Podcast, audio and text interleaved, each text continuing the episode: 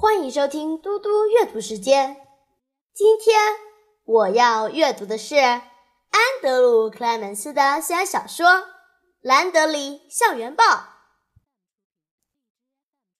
第一章：当新生遇上老师。卡拉，我在和你讲话耶！卡拉·兰德里没有搭理他妈妈。因为他现在很忙，他坐在厨房的灰色折叠桌前，桌上散着一堆碎纸片。卡拉正试着用一卷透明胶带把纸片重新拼回来，小纸片一片一片的被粘到一张大约四十五公分的白纸上，最上方已经看得出一些样子了。那是一排黑体字，是仔细模仿报纸标题所写出来的。卡拉宝贝儿，你保证不不会再这样的？上次难道没有让你学到点教训吗？卡拉的妈妈说的是卡拉四年级时发生在学校的那些事，就发生在他爸爸离开之后，而且。那些问题持续了好一阵子。妈，别担心了，卡拉心不在焉地说：“他很专心的在工作。”卡拉兰德里到卡尔顿才六个月，他在四年级那年的四月搬来这个镇上。打从第一天起，就没有一个人注意到他，其他孩子。觉得卡拉就是那种脑筋好、不爱讲话、按时交作业、考试拿高分的女生罢了。而这种女生很难引人注意。她每天都穿褐色格子裙，搭配干净的白色衬衫，就像教室地砖的花色一样一成不变。她身高中等，手脚纤细，穿白袜黑鞋。浅褐色的头发总是梳在脑后，绑成细细的马尾。淡蓝色的眼珠几乎不和任何人目光接触。就其他的孩子而言，他们知道卡拉的存在，但对他的认识也仅止于此。但在卡拉身上五年级不久，整个情况在某天下午。完全改观了。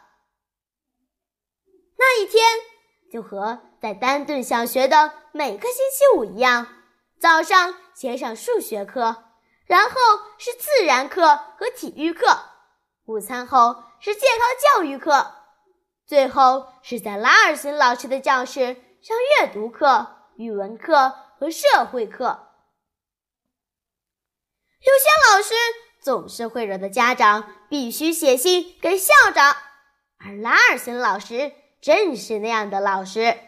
信的内容大概是这样：巴恩斯校长您好，虽然我们的小孩今年才二年级，不过请您务必让他五年级时不会被分到拉尔斯老师那班。我们的律师说，我们有权让教师。知道我们的教育选择，而且依法，您不能告诉别人我们写这封信给您。因此，最后我们要再次动请你采取行动，以确保我们的孩子不会被封进拉尔森老师的教室。至此，住在卡尔顿的某某夫妇，敬上。即使如此，还是有学生。会被分到拉尔森老师那班。如果你妈妈总是太累，还无力参与家长会或志愿者队；如果你总是自个儿跑图书馆，或只待在家里读书写作业，那你就很有可能搬来卡尔顿半年了，却依然不知道拉尔森老师这个差劲的老师。如果你妈妈又不知道要写信给校长，那你一定会遇上拉尔森老师。拉尔森老师说，他信奉开放式的教育。每年九月的青师座谈之夜，拉尔森老师总是这样解释：孩子靠自己学习的时候，总是学得最好。这其实并不是什么新点子，在美国，几乎每一位老师都已经顺利运用了这种学习观点。但是，拉尔森老师有他自己特别的方法。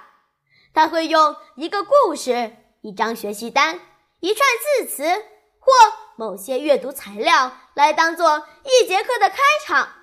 接着，他就走回自己的办公桌，从红色保温壶里倒些咖啡出来，摊开他的报纸，然后坐了下来，几乎天天如此。谢谢大家，我们下次再见。